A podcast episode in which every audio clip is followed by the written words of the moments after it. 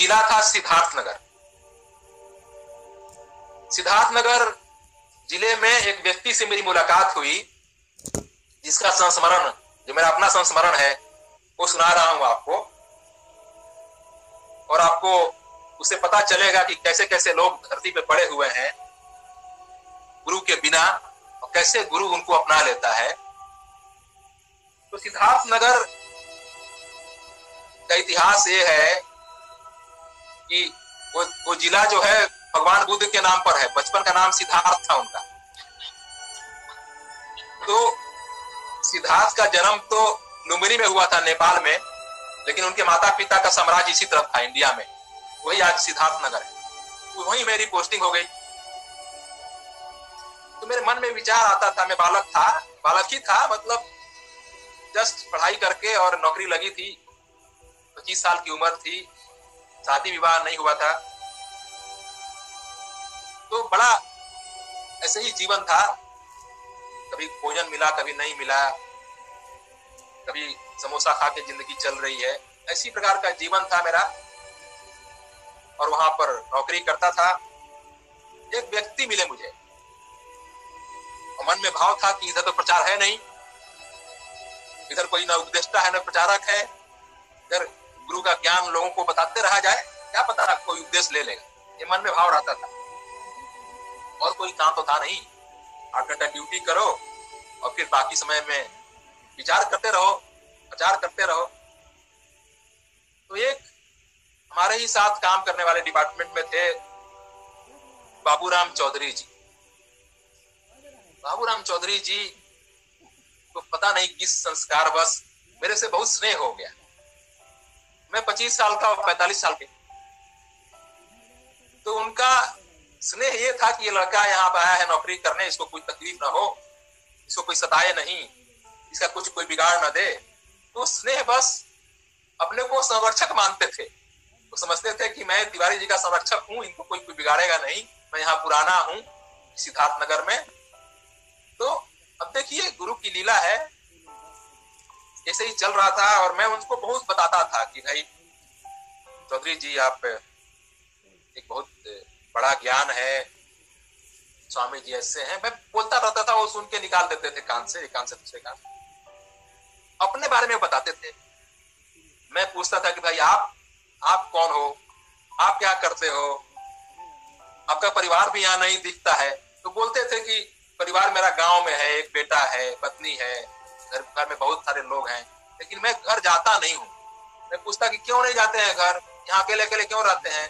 मैं देखता हूँ कि छह महीना, साल भर आप जाते ही नहीं है। तो बोले कि क्या जाऊँ घर? घर तो वाले मुझे बहुत मतलब ऐसे ही बहुत इज़्ज़त से नहीं देखते हैं। उनको लगता है कि मैं चला जाऊँगा घर।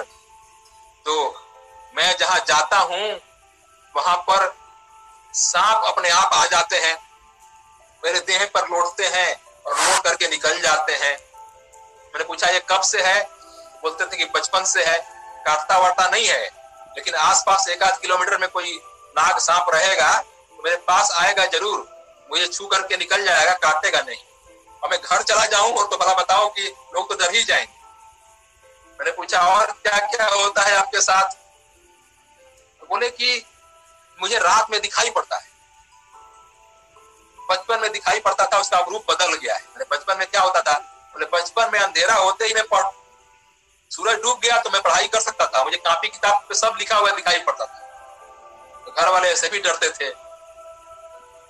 मैंने पूछा, और क्या है? बोले, अभी भी मुझे पता चल जाता है कि कहाँ पर चोरी हो रही है, डकैती हो रही है और मैं अपनी मोटरसाइकिल लेकर वहाँ पहुँच जाता हूँ और चोरों से भिड़ जाता हूँ। मैंने कहा कि आप तो बहुत पहुँचे हुए लगते हैं। बोले, क्या पता तिवारी जी पहुँचा हूँ, नहीं पहुँचा हूँ? मैं तो सब कैलाश मानसरोवर कितना बार घूम गया, सब कुछ कर गया। लेकिन मुझे समझ में नहीं आता कि मुझे और क्या करना चाहिए। और मेरे में इतना सारा पहले से क्यों है? मैं क्यों मुझे पीपल का पत्ता खा के जीना पसंद है? क्यों मुझे लौकी का, पूरा लौकी कच्चा खा जाना पसंद है? अब ऐसे में मैं घर क्या जाऊँ? रुपया पैसा भेज देता हूँ घर वाले शांत रहते हैं और मैं यहाँ पर यही सब खा पी करके मस्त रहता हूँ। ऐसा अपने बारे में बताते थे। मैं सोचता था कि ऐसे व्यक्ति पर गुरुवर की दया होनी चाहिए। जिसको पहले से इतना सब संस्कार है, जो पहले से तीर्थ व्रत कर रहा है, जो पहले से शाकाहारी पत्ता और लौकी खा के जी रहा है, पीपल का पत्ता खा करके तो गुरु ऐसे लोगों पर कब दया होगी? हमारे मन में विचार आता था कि गुरु को अब और कैसा जीव चाहिए? ये ये मन में भाव आता था। जैसा भी हो अच्छा बुरा का मैं नहीं कहता, उस समय तो बिल्कुल ही यंग था और कुछ भी सोचता रहता था। मन में भाव आता था कि गुरु ऐसे लोगों को पकड़ लेता तो कितनी अच्छी बात थी। और देखिए, ऐसा हुआ भी। क्या हुआ? मैंने चाहे जो भी सोचा हो गुरु के बारे में जो भी सोचा हुआ कि ऐसे लोगों को क्यों नहीं पकड़ते हैं, ऐसे जीवों को कब पकड़ेंगे, ऐसा ऐसा भाव आता था। अब इससे बढ़िया पात्र कौन मिलेगा? पकड़ लेना चाहिए स्वामी जी को, ऐसा भाव आता था।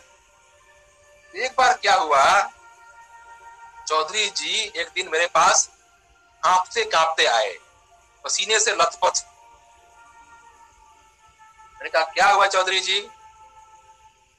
तो बोले, क्या बताऊँ तिवारी जी, सीधे आपके पास आ रहा हूँ, क्योंकि आपसे दोस्ती है और ये बात मैं किसको बताऊँ? मैंने कहा, क्या हुआ? तो कोई दुर्घटना लग नहीं रही है, कोई आपको कुछ मारा पीटा हो ऐसा लग नहीं रहा है, इतने पसीने पसीने में क्यों है? तो बोले कि, तिवारी जी, आज सवेरे सवेरे मैं अपने स्कूटी इंजीनियर को लेकर के फ़ील्ड में गया था और मुझे लगा कि रास्ते में मुझे का दर्शन होता है, उस देवता का दर्शन होता है सांप लौटता है, रात को दिखाई पड़ता है। मैं चोर डकैत को पकड़ लेता हूँ जाकर के। उस चौधरी जी की स्थिति ऐसी हो गई कि वो पेड़ के नीचे बैठे बैठे उनके शरीर से उनकी आत्मा निकल गई। तो मुझसे बोलने लगे कि तिवारी जी, मुझे लगा कि मैं शरीर से बाहर हूँ और मैं कई लोगों को पार कर रहा हूँ। और एक स्थान पर गया एक लोग पर गया तो उधर से बहुत ज़ोर से डांट पड़ी और डांट के शब्द थे अभी इधर कहा? और मैं शरीर में वापस आ गया और अभी सतगुरुदेव के शिष्य भी नहीं ऊपर से डांट पड़ी है अभी इधर कहा? ऐसे पार कैसे करेंगे?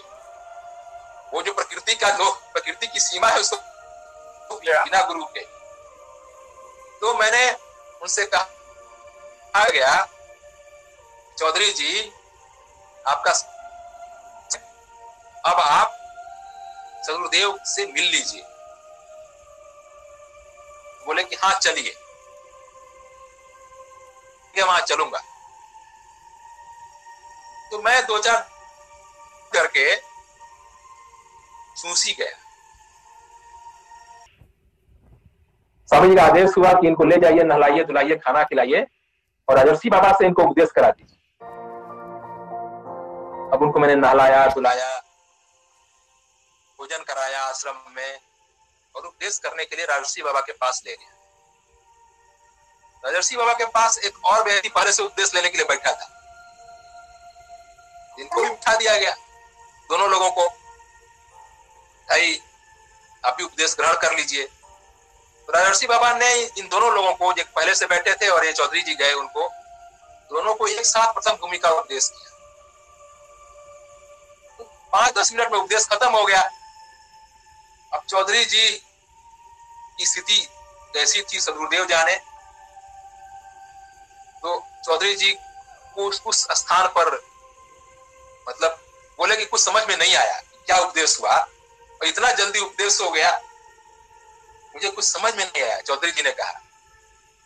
तो बाबा ने क्या किया, जो भी उनको संकेत हो सदगुरुदेव का, कि जो एक आदमी जिसको और उपदेश किए थे, उसको बोले कि तुम जाओ, तुम्हारा हो गया उपदेश, और इनको बैठाए रखा, चौधरी जी को। और राजर्षि जी बोले कि आपको चौधरी जी दूसरी भूमि का उपदेश करूँगा, दूसरी भूमि का। तो संकेत हो, सदगुरुदेव का संकेत होगा राजश्री बाबा का ऐसे शिष्य थे, उनको संकेत मिलता रहता था। तो एक साथ चौधरी जी को प्रथम और द्वितीय भूमि का उपदेश हुआ। जब चौधरी जी उपदेश लेकर के वापस लौटे सिद्धार्थ नगर और मैं, कहा कि मैं, मुझे घर जाना है, बिहार जाना है, आप यहाँ से अकेले चले जाइए, मैं गाँव जा रहा हूँ। तो मैं अपने गाँव चला आया कुछ काम देखा दिन की छुट्टी लेके आया था, और उनको बोला कि आप चले जाइए सिद्धार्थ नगर वापस।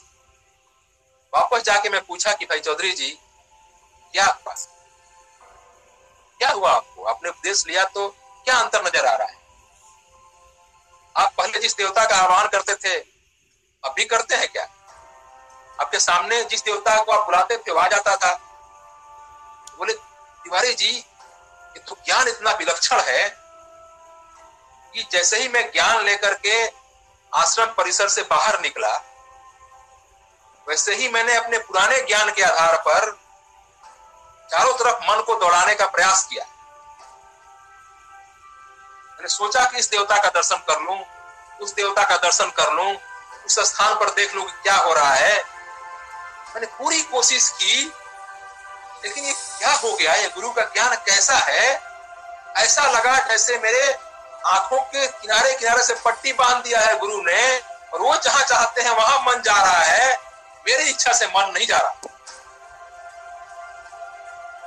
और चौधरी जी ने एक महीना अपना कमरा बंद करके कोई तो आसपास था नहीं डिस्टर्ब करने वाला परिवार, था नहीं। और मैं भी घूमता भागता दौड़ता रहता था। मैंने छोड़ दिया कि आप साधना कीजिए। एक महीना साधना करके वो फिर बिना मुझे बताए स्वामी जी के पास पहुँच गए। स्वामी जी ने कहा कि ठीक है, आप आ गए हैं, अब आपको तीसरी भूमि का उपदेश। तो मैंने अपने जीवन काल में किसी भी गुरु भाई को इतनी जल्दी जल्दी एक बार में दूसरी भूमि का उपदेश और एक महीने के अंदर तीसरी भूमि का उपदेश मैंने और कोई नहीं देखा है। होंगे ऐसे बहुत। ये गुरु का समाज है, यहाँ तरह तरह के लोग हैं एक से एक विलक्षण लोग हैं। लेकिन चौधरी जी का जो जिस तरह से प्रगति हुई, चौधरी जी को जिस तरह से उपदेश हुआ, ये उदाहरण है। ऐसे जीव बहुत पड़े हुए हैं, अपनी ओर से कोशिश नहीं कर रहे हैं, इंतज़ार कर रहे हैं गुरु पकड़ेगा और गुरु पकड़ता है। क्योंकि ऐसे लोगों का और कहीं मन नहीं लग रहा। वो समझ रहे हैं कि और जो कुछ भी कर रहे हैं, वो रिद्धि सीधी है, वो घर वापस नहीं ले जाएगा। और चौधरी जी को तो स्पष्ट हो गया था एक सीमा रेखा ऐसी है, जिसके पार जाने के लिए सिर्फ़ और सिर्फ़ सदगुरु सहारा है।